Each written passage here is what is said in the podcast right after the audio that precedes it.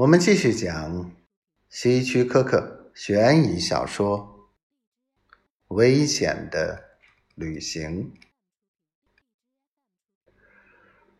乔治皱起眉头，瞥了一眼床上的箱子，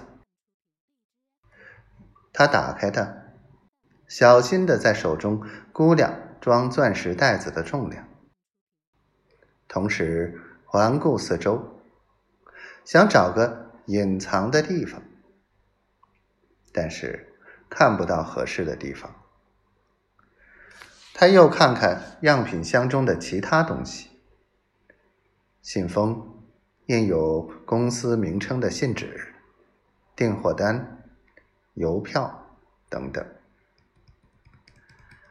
他盖上箱子，锁好，然后回到窗前。那人仍然坐在绿色轿车里，或许在等天完全黑下来。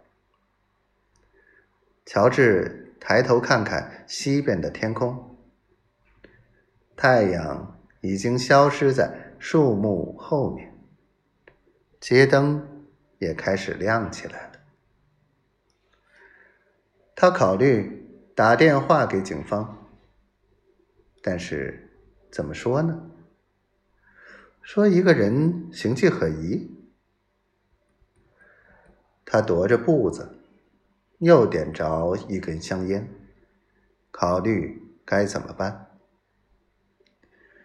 这里距波士顿只有半个小时的路程，公路上来往的汽车很多，灯光又明亮。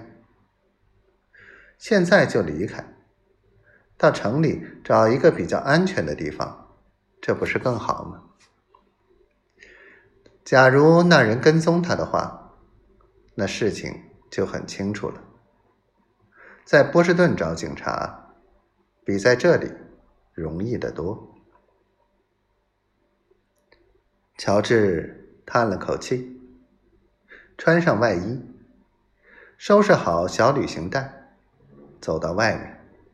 上了汽车，房间是他公司预定的，所以没有必要去结账。他发动汽车，驶出停车场，头也没敢回。他开了大约一条街后，才冒险看了一眼后视镜，看见果然他在后面。那么他的确是在跟踪，现在没有疑问了。那人在瓦特伯利盯上他，或者可能从纽约跟来的。